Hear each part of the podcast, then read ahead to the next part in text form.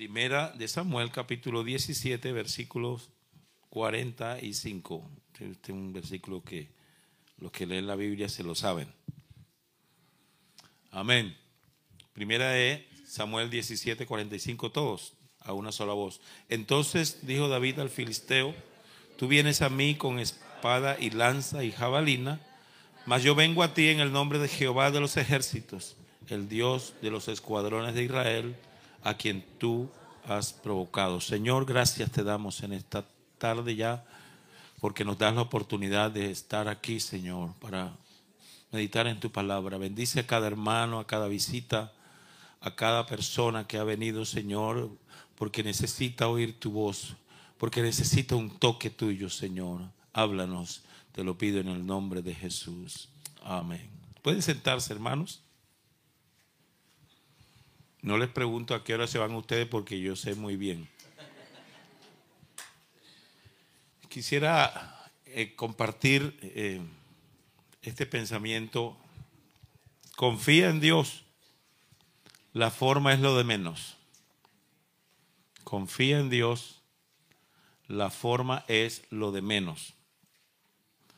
Nosotros mm, muchas veces hemos aprendido las formas de las cosas y sabemos hacer bien las formas, pero a veces no capturamos la esencia.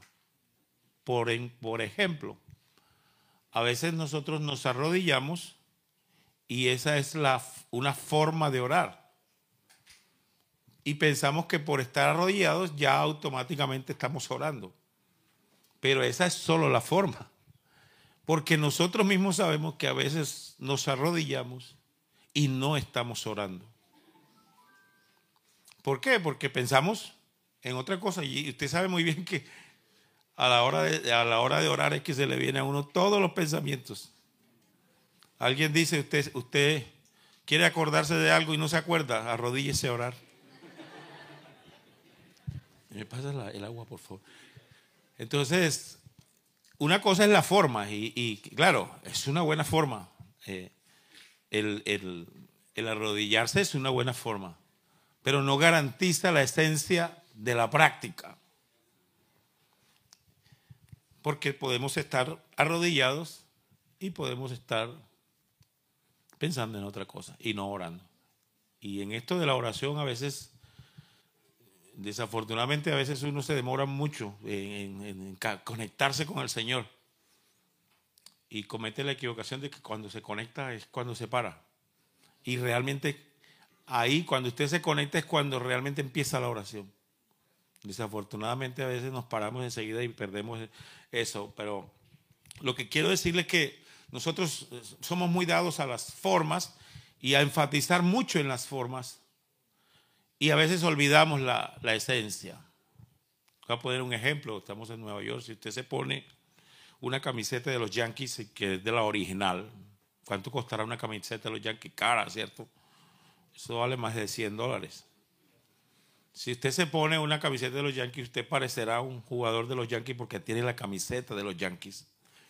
Pero usted no es un jugador de los Yankees. Aunque tenga la forma y aunque tenga la camiseta original y aunque se ponga la gorra original. Porque no es la forma la que hace que usted sea un jugador, no, no es el uniforme. Cuando estábamos muchachos, eh, el, deportista más malo era el que estaba bien uniformado. ¿Se acuerda de eso? Ese era el que estaba, tenía todo. y el dueño del balón. esos dos eran los, los más malos, pero eran los que estaban ahí y llegaban temprano. Eran los que siempre estaban tempranito ahí. Y los que mejor jugaban eran los que andaban todos ahí, no tenían ni zapatos, andaban en chancleta, pero esos eran los buenos. Entonces el uno, el uno tenía la forma y el otro tenía la esencia. Entonces creo que eso a veces pasa en, en la vida cristiana. A veces tenemos la forma, pero no tenemos la esencia. Normalmente un pastor o un predicador normalmente tiene una corbata. Alguien nos dijo que así estábamos bien vestidos. Entonces, usamos la corbata, pero, pero un buen pastor no, no, no es un buen pastor porque tenga una buena corbata. Porque hay pastores con buenas corbatas muy malos. Y la corbata, eso siempre lo hemos oído, la corbata no predica. ¿Verdad? Aunque yo estoy con corbata, pero no es la corbata la que está predicando. Entonces nosotros a veces olvidamos esas esa cosas. Yo quiero eh, ilustrarle esto de, un hermano, un anciano muy querido eh, que conocimos, ya él falleció. Y él tenía, él tenía esa sabiduría, lo que llaman la sabiduría popular. Él era un pastor y un, día él se estaba listando para, para ir a la iglesia y él, él estaba en el, espejo y se estaba eh, mirando y estaba arreglándose la corbata y, ya, iba para la iglesia. Cuando él iba saliendo, la esposa le dijo, tú vas a ir así a la iglesia. Mira, mira cómo está esa corbata de torcida. Tú no pareces un pastor. Él se la queda mirando y le dice, bueno, yo no parezco un pastor, pero soy un pastor.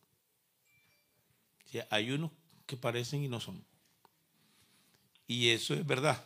Claro que las cosas, aquí lo ideal es ser y parecer. Es que hay que ser y también hay que parecer, porque tampoco es que un pastor se va a poner aquí, entonces con una gorra así a mitad, así estilo Dari Yankee. Y con una, claro que no, ¿verdad? Porque no solo se es, sino que hay que parecer también. Entonces, e, e, eso, eso tiene un gran impacto. Y aunque la forma importa, porque de todas maneras, yo, yo, yo eh, cuando estaba en Miami, yo veía que había un muchacho que iba a la iglesia y él iba eh, siempre mm, un poco relajado con, su vestido y todo eso. Y a mí se me ocurrió una vez preguntarle, ¿y tú vas así al, trabajo? Y me dice, no, hermano, donde yo vaya así al trabajo, me echan. Y dice, ¿tú qué trabajas? No, yo soy cajero de un banco. Entonces los cajeros de los bancos, por su posición y por, por lo que hacen, necesitan estar bien vestidos. Entonces es como hacer la, el equilibrio, ¿verdad? De las cosas, pero de todas maneras, sin olvidar que la esencia es superior a la forma. La forma siempre estará por debajo de la esencia. Y así nos ha enseñado Dios. Hay un versículo que siempre me gusta recordarlo. Eh, hay versículos que, no sé, son como, como una medicina en uno. A veces uno, uno se pone un versículo y, empieza como a correr por el interior del alma.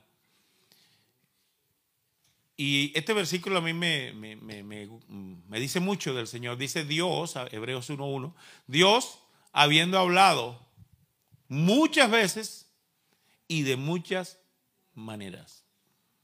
Dios habla muchas veces y de muchas maneras. Es decir, que Dios no le da, no se casa con una manera. Dios no se casa con una forma, porque Él habla de muchas formas. Así nos enseñó Él. Él es uno en esencia, pero sus formas o su actuar no siempre es lo misma. Lo que quiero decirte en, este, en esta hora es que confíes en Dios y no en las formas. Moisés, vamos a mirar en Éxodo capítulo 17, en el versículo 6, dice, he aquí que yo estaré, Éxodo 17, 6, he aquí yo estaré delante de ti allí sobre la peña en Horeb y golpearás la peña y saldrán de ella aguas y beberá el pueblo. Y Moisés lo hizo así en presencia de los ancianos de Israel.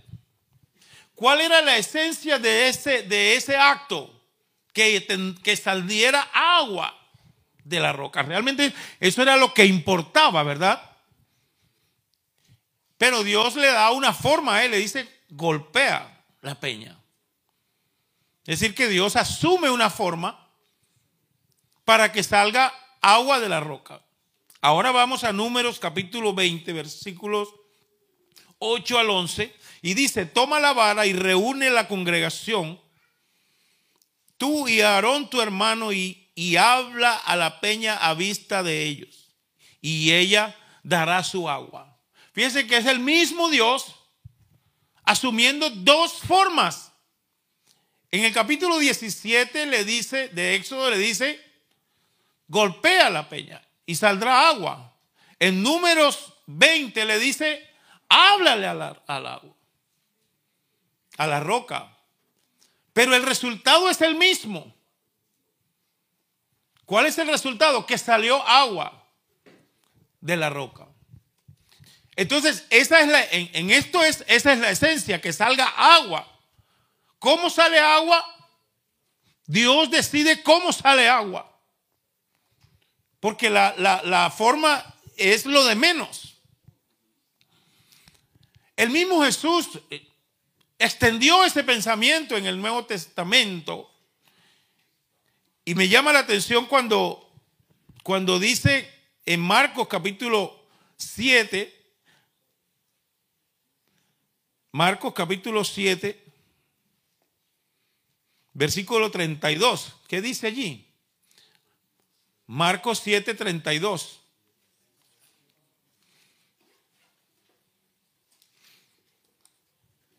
Dice, y le trajeron un sordo y tartamudo y le rogaron que le pusiera la mano encima. A Jesús le traen un tartamudo y le dicen, ponle la mano encima. ¿Qué hizo Jesús? Tomándolo aparte de la gente, metió los dedos en las orejas de él y escupiendo tocó su lengua. ¿Qué, qué manera más extraña, verdad? Tomándole aparte de la gente, metió, fíjense lo que le dicen. Pon las manos sobre él. Pero Jesús no hizo lo que le dijeron que hiciera. Él asumió su propia forma. Usted y yo pudiéramos decir, ¿por qué tanta complicación? ¿Por qué meterle los dedos en las orejas y escupirle y después tocarle la lengua? ¿Cree usted que Dios no hubiese podido decir, sé sano ya y vete para la casa? Pero ¿por qué hace eso? ¿Por qué asume unas formas y extrañas para nosotros? Uno tiene que aprender que Dios actúa así. Dios no actúa como tú crees que tiene que actuar, ni como yo me imagino que tiene que actuar. Porque yo en mi vida cristiana he visto tantas y tantas veces actuar a Dios de una manera impensada que uno ni se imagina que va, a pasar. Por eso yo quiero confiarte, que tengas confianza. ¿Por qué? Porque tú tienes algo, tú necesitas que Dios haga algo. Y no te equivoques pensando que Dios lo va a hacer de una manera que tú tienes estereotipada. Dios no usa los estereotipos.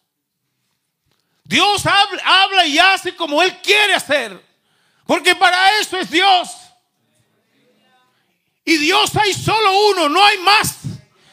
Él sabe lo que tiene que hacer y sabe cómo lo hace. Lo que nos corresponde a nosotros es confiar. Hermano, confía. Las cosas no van a salir como tú crees, pero confía. Porque la forma es lo de menos. Hay un Dios que tiene el control y que sabe lo que tiene que hacer en nuestras vidas. Y lo de nosotros es, Señor, aquí estoy. Haz tú como tú tengas que hacer en mi vida. Bendito sea el nombre del Señor. Aleluya. Hay iglesias, no sé si usted ha oído, hay iglesias que, que llevan en pleno servicio serpientes. No sé si usted ha oído eso. Llevan las serpientes al servicio y las sueltan en pleno servicio y, y personas empiezan a tomar las serpientes en las manos. Porque dicen que hay que hacer cumplir el versículo que dice, y tomarán serpientes en las manos y no les harán daño.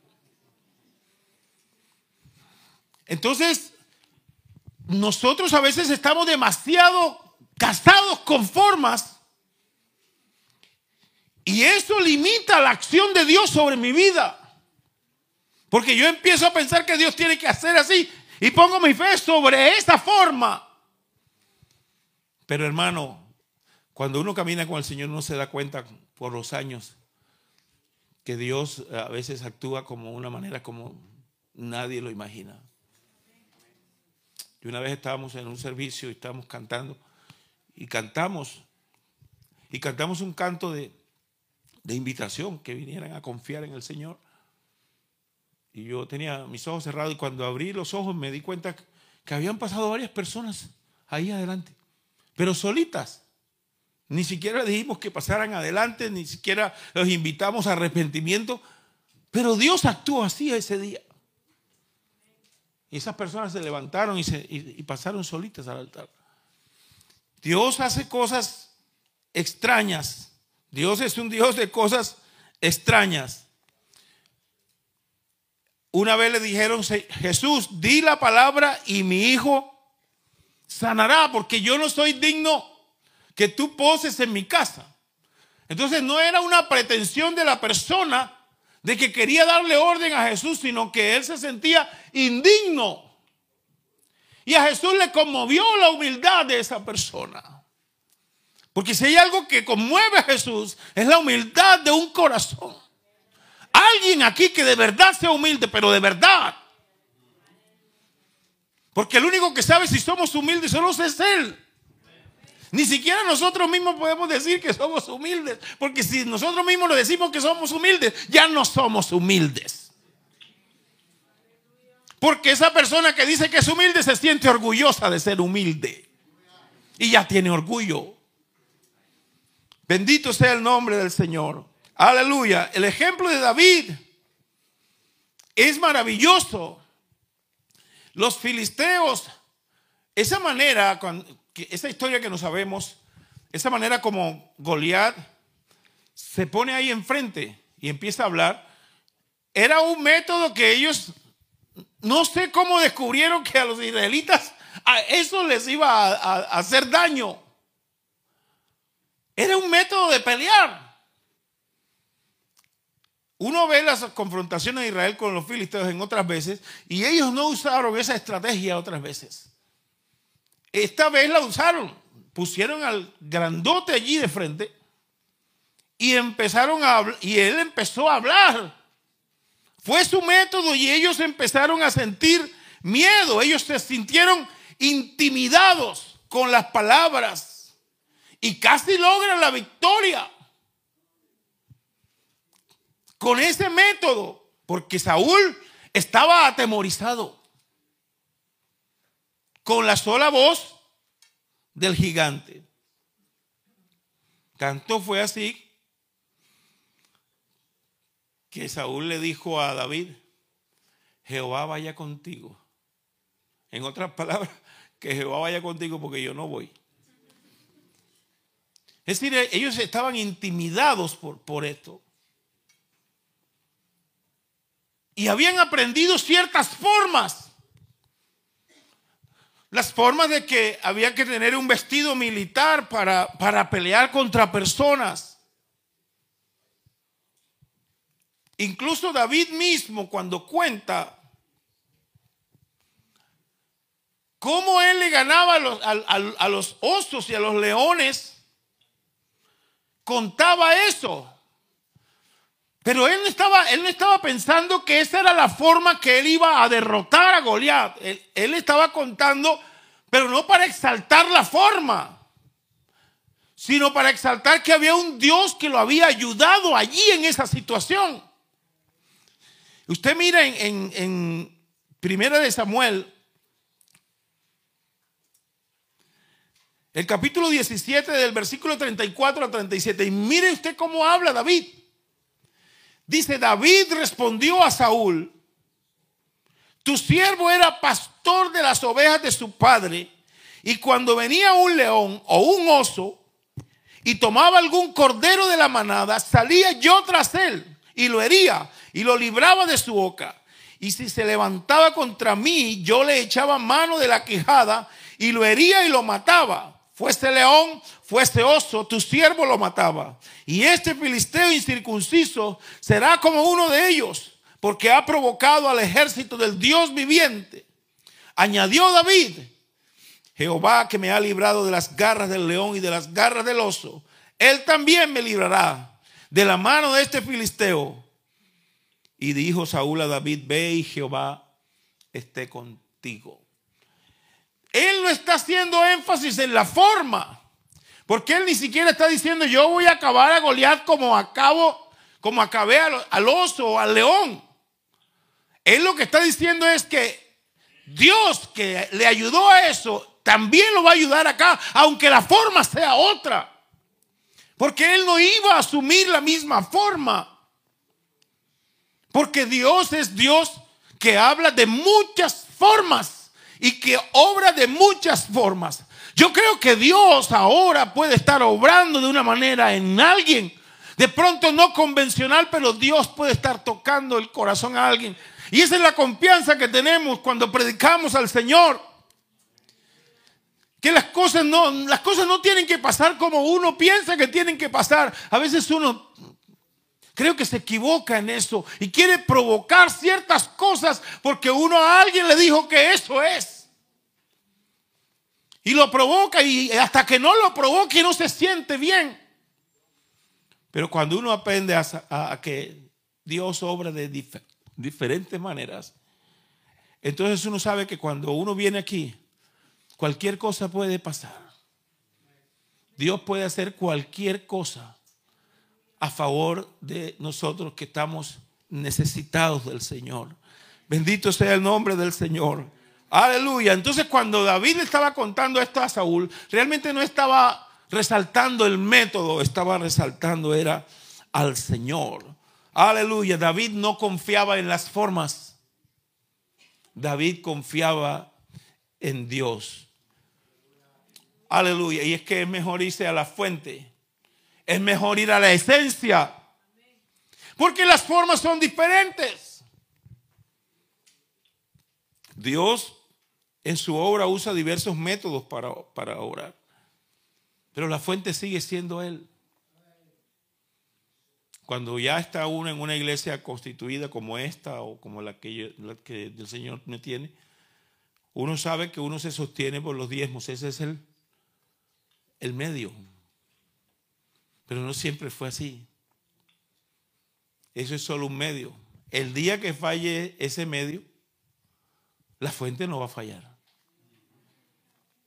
Entonces, mejor no confiar en el medio, sino en la fuente. Cuando nosotros comenzamos una, cuando yo comencé obras, ni le cuento cuánto, allí los hermanos no, no diezmaban dinero, porque los hermanos eran de, un, pueblo y los hermanos no percibían dinero. Así que lo que ellos diezmaban eran, eran mangos y gallinas. Y, y, yo estaba recién casado en ese tiempo y los hermanos llevaban gallinas, pero mi esposa no sabía hacer gallinas y matar una gallina es la hora que todavía no. Usted sabe que esas hermanas cogían esas gallinas así, la cogían por el cu y le dan eso. Pero mi esposa no sabía y los hermanos diezmaban, diezmaban los mangos y, y cuando era época de mango, mango, todos los cultos llevaban y cada uno iba contento con su bolsa de mango. Y, no lleva, y nosotros allá íbamos, ¿qué vamos a hacer con todos estos mangos? No, no, no. No hay estómago que aguante tanto mango. Y uno pensaba, bueno, pero, pero yo no puedo ir, al, yo, decía, yo no puedo ir al supermercado con un mango a decir que me lo cambien por el pañal de mi hijo. Yo necesito comprar pañales y no puedo llevar los mangos para que me lo cambien por pañales. Entonces Dios me tiene que sostener de alguna manera. Y esto no es culpa de nadie, pero pero Dios obra de diferentes formas. Entonces Dios nos sostuvo de otra manera. Yo iba siempre, a Barranquilla quedaba ahí a hora y media, yo iba a Barranquilla siempre. Ah, y yo iba a, yo le decía a mi esposa una vez, bueno, vamos a Barranquilla, pero no tenemos ni para comprarle los paquetes de pañales a los niños. Y eran unos pañales caros. Y no podemos traer mango verde acá a comprar con pañales. Y fui, y fui, a, y, fui a, a, peluquearme allá de una prima. Y ella después, ya yo me iba a despedir, espérate un momentico, y se fue por allá, se metió en el cuarto.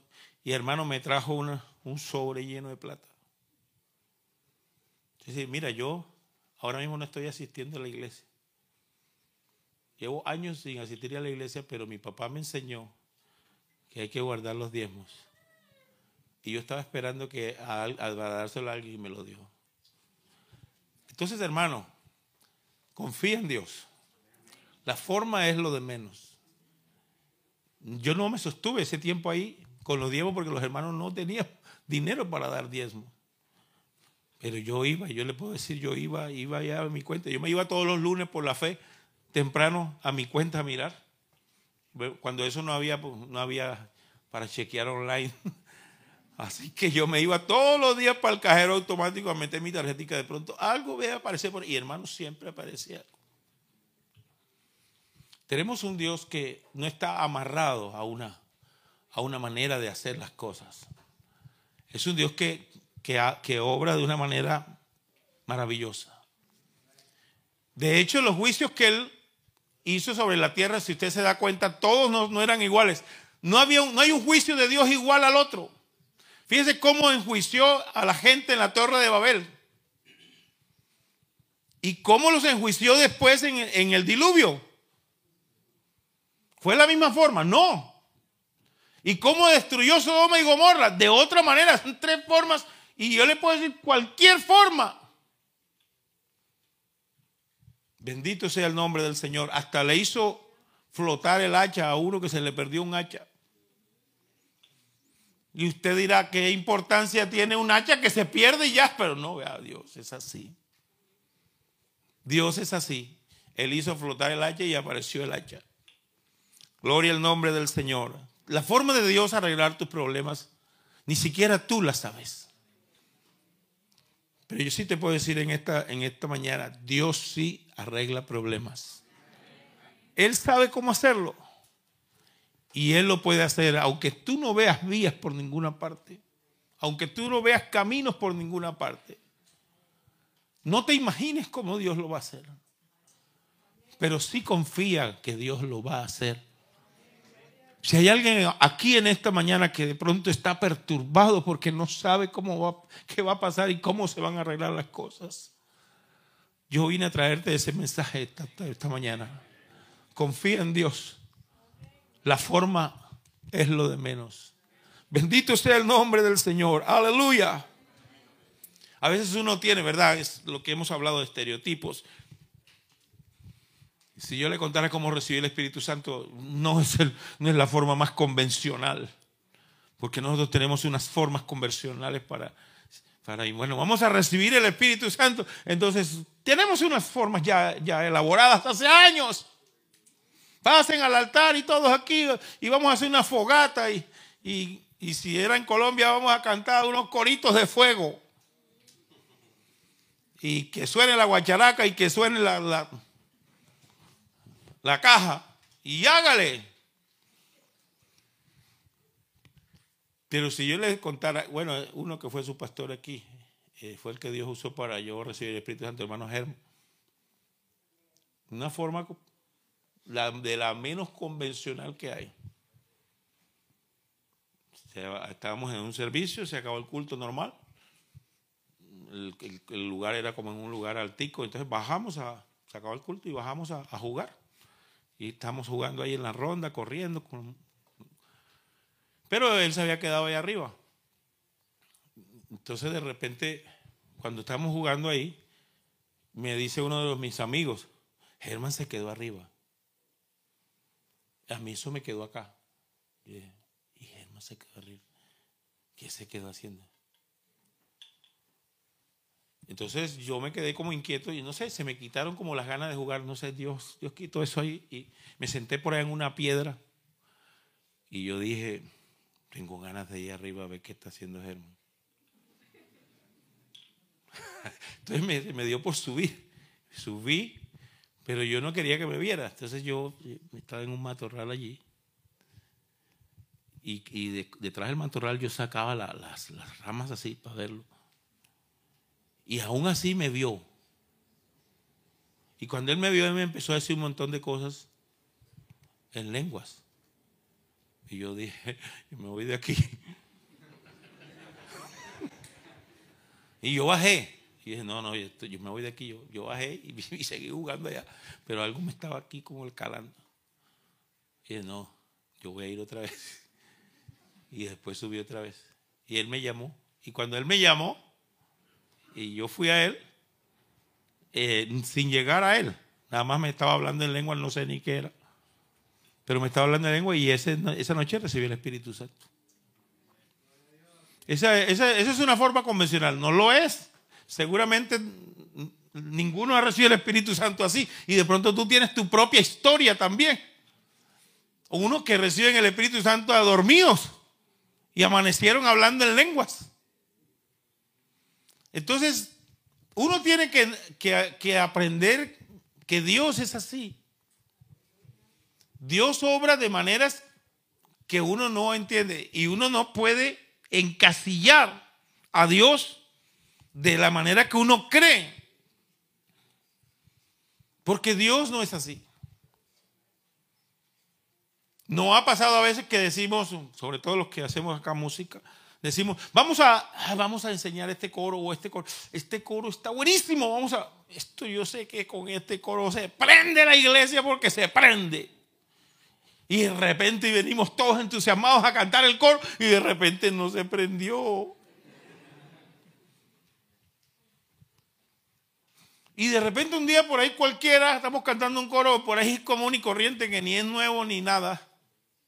Empezamos a cantar dentro de la normalidad. Y Dios empieza a moverse. ¿No lo ha visto usted, hermano? ¿No lo ha experimentado usted que de repente en una sencillez en algo empieza Dios a moverse? Aleluya. Yo recuerdo una vez que estamos en una asamblea de pastores y habían llevado todo. En una asamblea habían llevado los instrumentos, estaban todo, la batería y todo allí. Y cuando iba a empezar todo, se fue la luz. Y ya iba a empezar la devocional y nadie. Y ahora no suena nada. ¿Y qué vamos a hacer? Por ahí llamaron a un hermano que tenía una guitarra por ahí. Tenía una guitarrita por ahí. Y el hermano empezó la guitarra, hermano. Y empezó a cantar solo. Pareciera como si Dios le hubiera puesto un amplificador ahí. Y empezó ese, ese hermano a cantar. Y el Espíritu de Dios a moverse de una manera tan extraordinaria que al final de todo, todos los pastores ese, día terminamos todos los pastores de rodillas adorando al Señor. De pronto uno se imaginó que las cosas iban a ser de otra manera, pero Dios obra de otra manera. En Dios no existen fórmulas.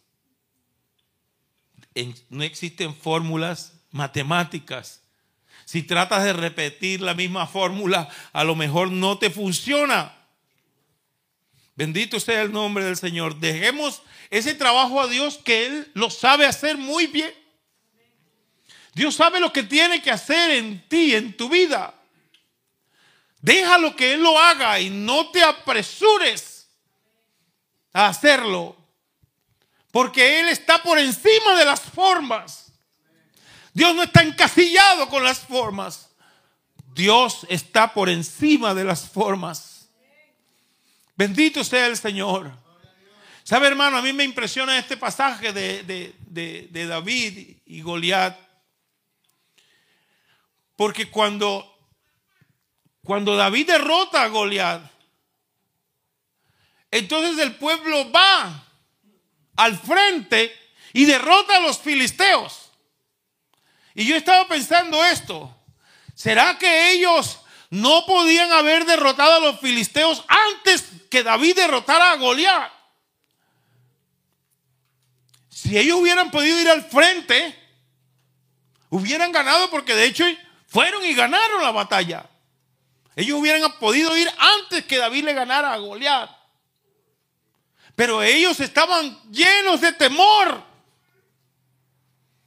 El temor los tenía sometidos, porque el temor somete.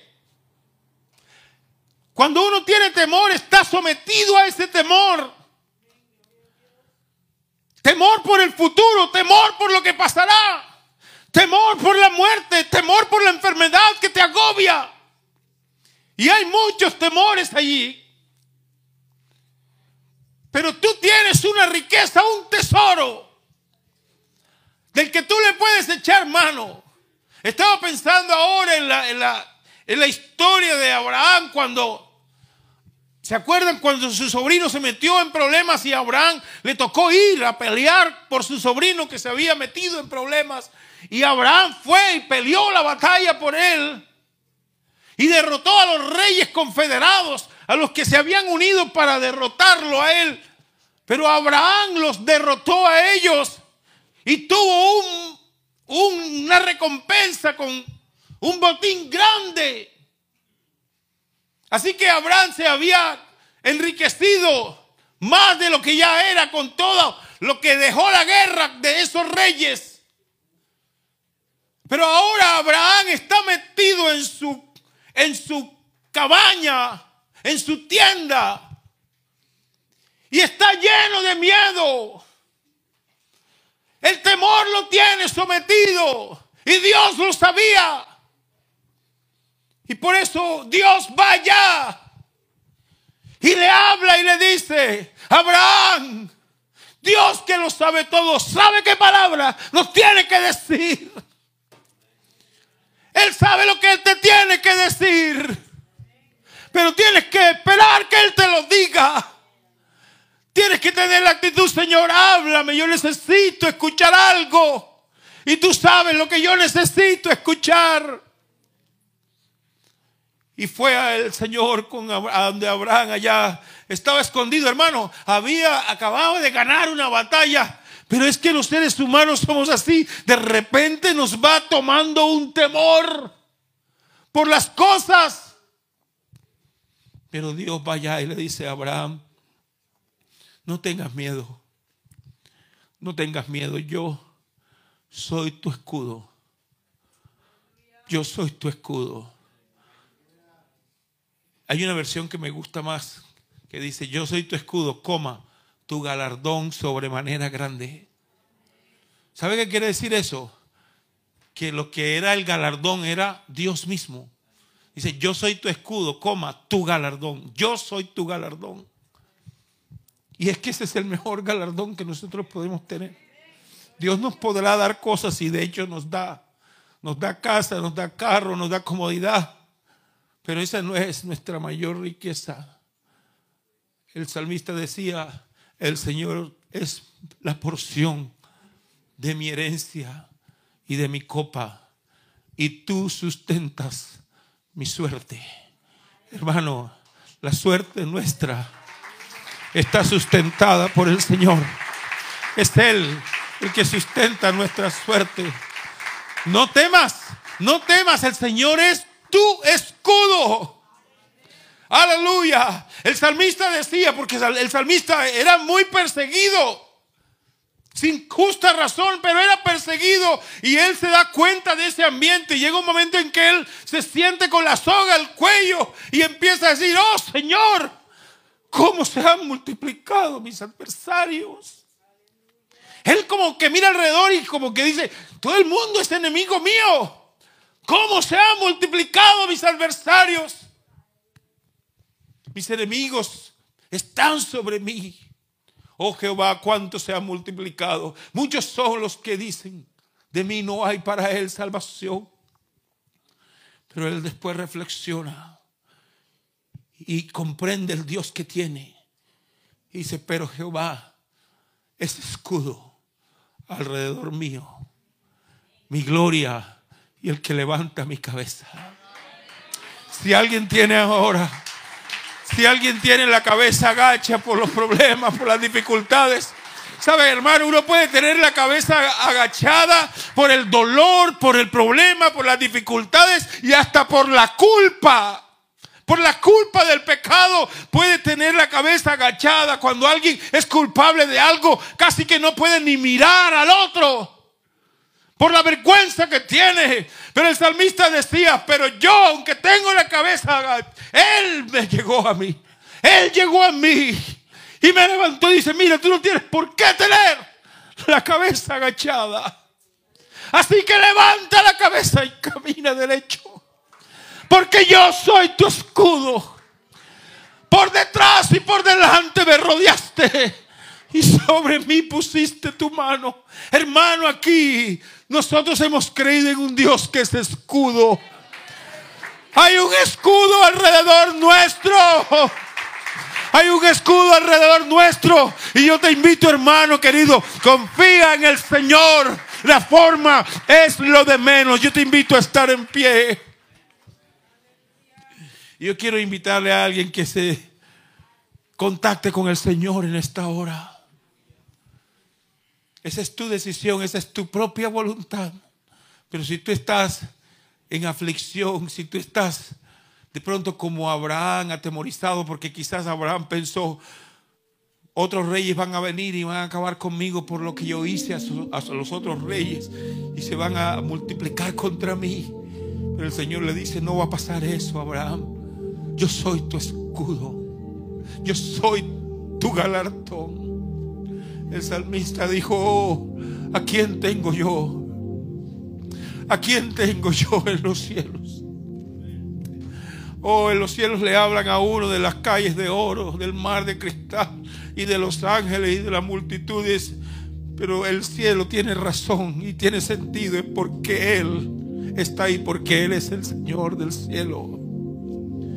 Y Él es el que realmente nos importa. Oh hermano, no te enamores de las formas. Enamórate de Él. Enamórate del Señor. Aférrate al Señor. Aleluya. Vamos a orar. Y yo invito a los hermanos que están de pronto en una situación difícil en su vida, atravesando momentos difíciles.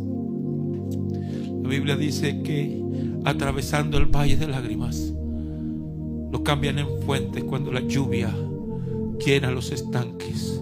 Hay un río de Dios que fluye de su presencia. Acerquémonos, acércate a Él, acércate a Él. Y no estoy hablando de un lugar físico nada más, sino acércate a su presencia, acércate a sus cuidados, acércate a su voz. Su voz es dulce, su voz tiene algo para decirte. Lo que nadie te ha podido decir. Donde donde tú has escuchado tantas palabras y no, y no hay palabra que te consuele. Él en esta mañana tiene una palabra para ti. Busca al Señor ahora. Habla con Él ahora. Abre los oídos. Y te aseguro que el Espíritu de Dios, la voz de Dios, empezará a entrar suavemente a tu vida. Y empezarás a sentir que Él hará contigo lo que bien le plazca. Pero Él cuida de ti. Él apacienta tu vida. Él sostiene tu vida. Eso no va a cambiar. Eso siempre será así. Dios sostendrá tu vida. Si hay alguien en debilidad en esta mañana, yo te invito a que cobres fuerza en el nombre de Jesús. Deja que el Espíritu de Dios empiece a soplar y entrar suavemente y siente ese aire que refresca tu alma, tu angustiada alma. Acércate, hermano, amigo que estás aquí en esta noche, en esta mañana. La invitación es para ti. El hermano Joel decía que aquí hay varias, varias visitas. Yo quisiera invitar a alguien y les quiero presentar a ese Señor yo he abrazado en mi vida desde que era niño y nunca me falló, nunca me ha fallado. Y yo te lo quiero presentar. ¿Hay alguna visita que quiere entregar su vida al Señor y decir, yo quiero, yo quiero confiar? Yo quiero confiar en el Señor. Yo quiero confiar en Jesús, en el que le dio la vista al ciego. Si hay alguien que lo quiere hacer, yo quiero invitarle aquí adelante para orar por usted. Aquí hay hermanos listos para orar por usted. No siga viviendo de la manera que está viviendo. Usted necesita algo distinto. Y ese algo distinto es la presencia de Dios en su vida. ¿Hay alguna persona que esté aquí acompañándonos que quiera venir aquí adelante? Yo quiero invitarle en el nombre del Señor. Venga aquí y diga, yo quiero confiar en el Señor y quiero probar su método. Quiero probar su manera. No importa cuál sea, pero quiero ver cómo Dios obrará. Todos los que estamos aquí tenemos ese testimonio. Hemos visto obrar a Dios y muchas veces obrar de la manera como menos imaginamos. Pero aquí estamos en pie. Aquí estamos en pie porque Dios ha obrado. ¿Quieres venir aquí? No te quedes allá. Ven en el nombre de Jesús, te invitamos. Ven en el nombre de Jesús, te invitamos. Ven y oraremos por ti y recibirás el manantial de vida que hay en la presencia del Señor. Vamos a orar. Si hay alguna persona que mientras oramos quiere venir, puede hacerlo. Aquí queremos orar por ti. Queremos que tú recibas una visión nueva de la vida, la que el Señor te da. Vamos a orar por esta mujer que está aquí. Hay alguien más allá que quiere venir. Hay alguien más que quiere venir. Aquí está la presencia de Jesús. Aquí está el que hará algo por ti y lo hará de una manera muy especial, muy particular. Hay alguien más allá. Sal de esa silla y ven. Ven, aquí está el cambio de tu vida. Aquí está lo que tú necesitas. Aquí está el poder de Jesús que transforma vidas y transforma mentes y pensamientos. ¿Alguien más quiere venir? No quiero cerrar esta invitación porque estoy esperando por ti que estás ahí. Eh, hoy es tu oportunidad. Hoy es tu oportunidad. No la dejes pasar. No la dejes pasar. Hoy es tu oportunidad. Hoy el Señor quiere algo contigo. Lo pospongas. Ven ahora. Oh, aleluya. Oh, aleluya. Ven ahora. Ven ahora. Ven ahora. El maestro te llama. El maestro te llama. Ven ahora. Ven ahora. El maestro te llama. El maestro está aquí y te llama.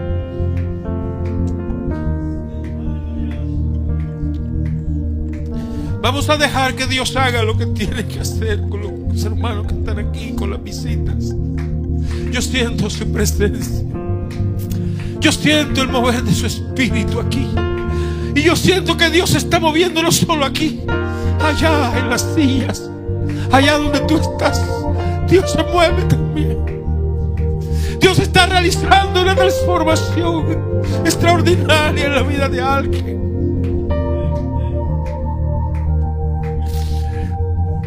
Oh Señor, te suplico. Estamos en necesidad, Señor. Aquí hay personas necesitadas, surgidas. Y nosotros hemos sabido por nuestra propia vida que tú eres pronto auxilio en las tribulaciones.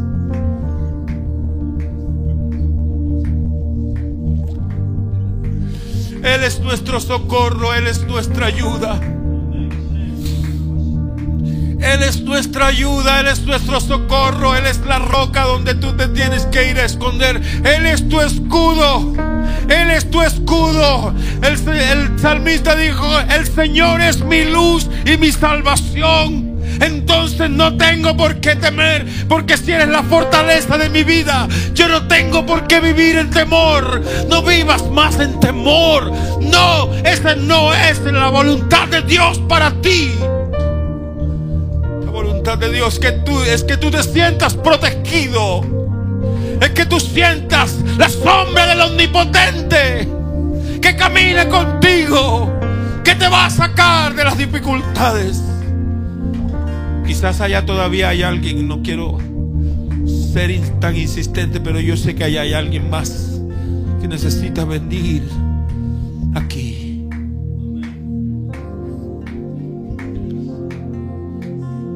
Mientras los hermanos cantan, tú puedes venir Mientras ellos cantan, tú puedes acercarte aquí, acércate.